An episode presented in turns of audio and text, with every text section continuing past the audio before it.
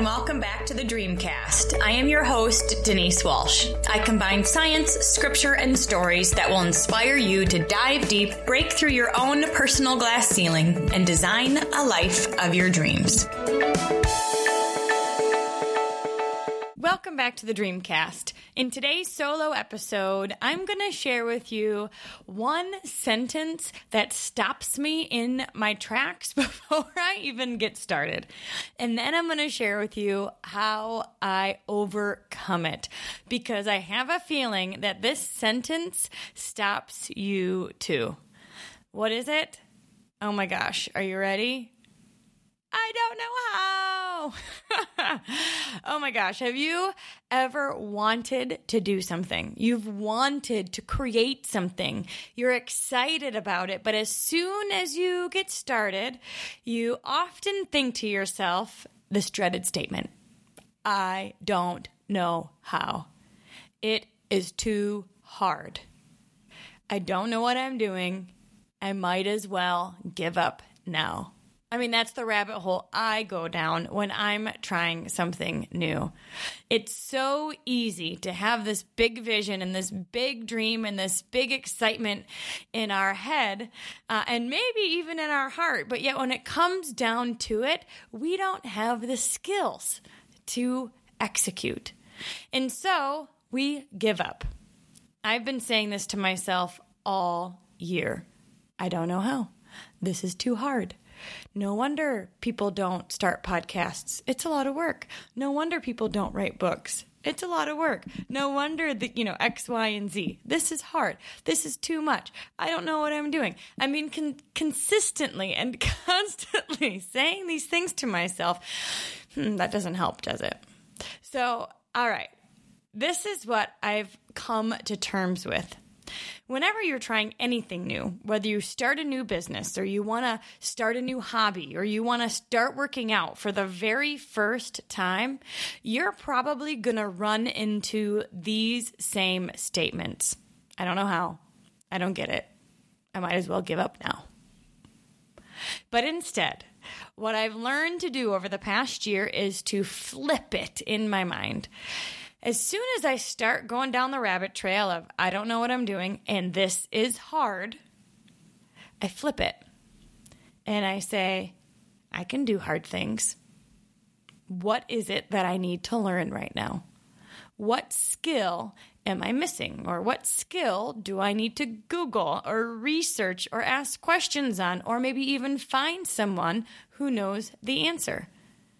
Anything new is going to be tricky. That's why it's called new. So if it were easy, we'd already be doing it. so if we want to learn something new, if we want to expand, if we want to grow, if we want to uh, become a new person and, and we will need to learn some new skills. So, again, the questions I ask myself are what skill do I need to learn? What do I need to Google? Who do I need to ask? And what next step can I take to move forward? The second thing that I've learned to do when I run into this statement of this is hard and I don't know what I'm doing, once I've started Googling and started asking and, you know, creating my own action plan and things like that, oh man, this is the hardest one, but I know that it's something I'm working on right now. I need to do it. It works when I do it. It just takes in you know intentionality and that's to let go you know i've learned recently that sometimes i'm so focused i'm so excited i've got a goal that i feel like i'm staring it down you guys ever have that where you've got a goal you're so intense at that you're staring it down with your eyes like you're you know I don't know if you can picture me like staring at you. like I'm staring it down. Like I've got that goal and I'm going towards it. But instead of staring it down with my eyes, what I've longed to do in this transition is to let go of the wheel and kind of stare it down with my heart.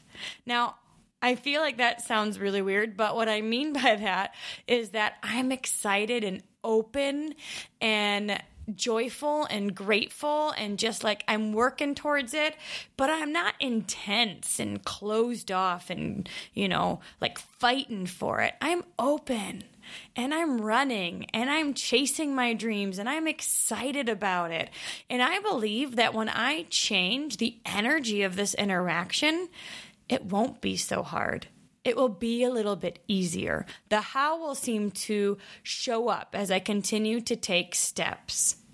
And the difference between these two actions is forced action where I'm a fighter, I'm buried down, I'm eyes focused, I'm, you know, lasering and I'm rah, versus inspired. Inspired is grateful, open, my eyes are up. I'm excited. I'm taking steps. Like I've got an air in my step. I'm skipping towards the goal rather than barrel down, hunched over, focused. So if you've ever said the statement, this is hard and I don't know what I'm doing, just know that means you're in the right place. Often that means you're learning a new skill, you're learning a new hobby, and it's going to help you grow. So, next, ask yourself the question what is it that I need to learn? What do I need to Google? Who do I need to ask? And guess what? I can do hard things. And then choose to let it go and live with your eyes wide open, full of gratitude, experiencing inspired action. Thanks so much for hanging out with me today. And remember to dream big.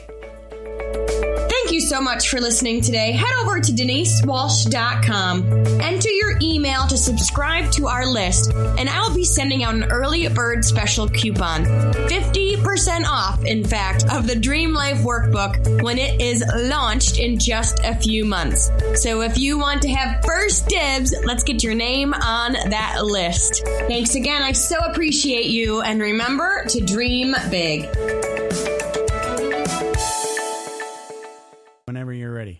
Go.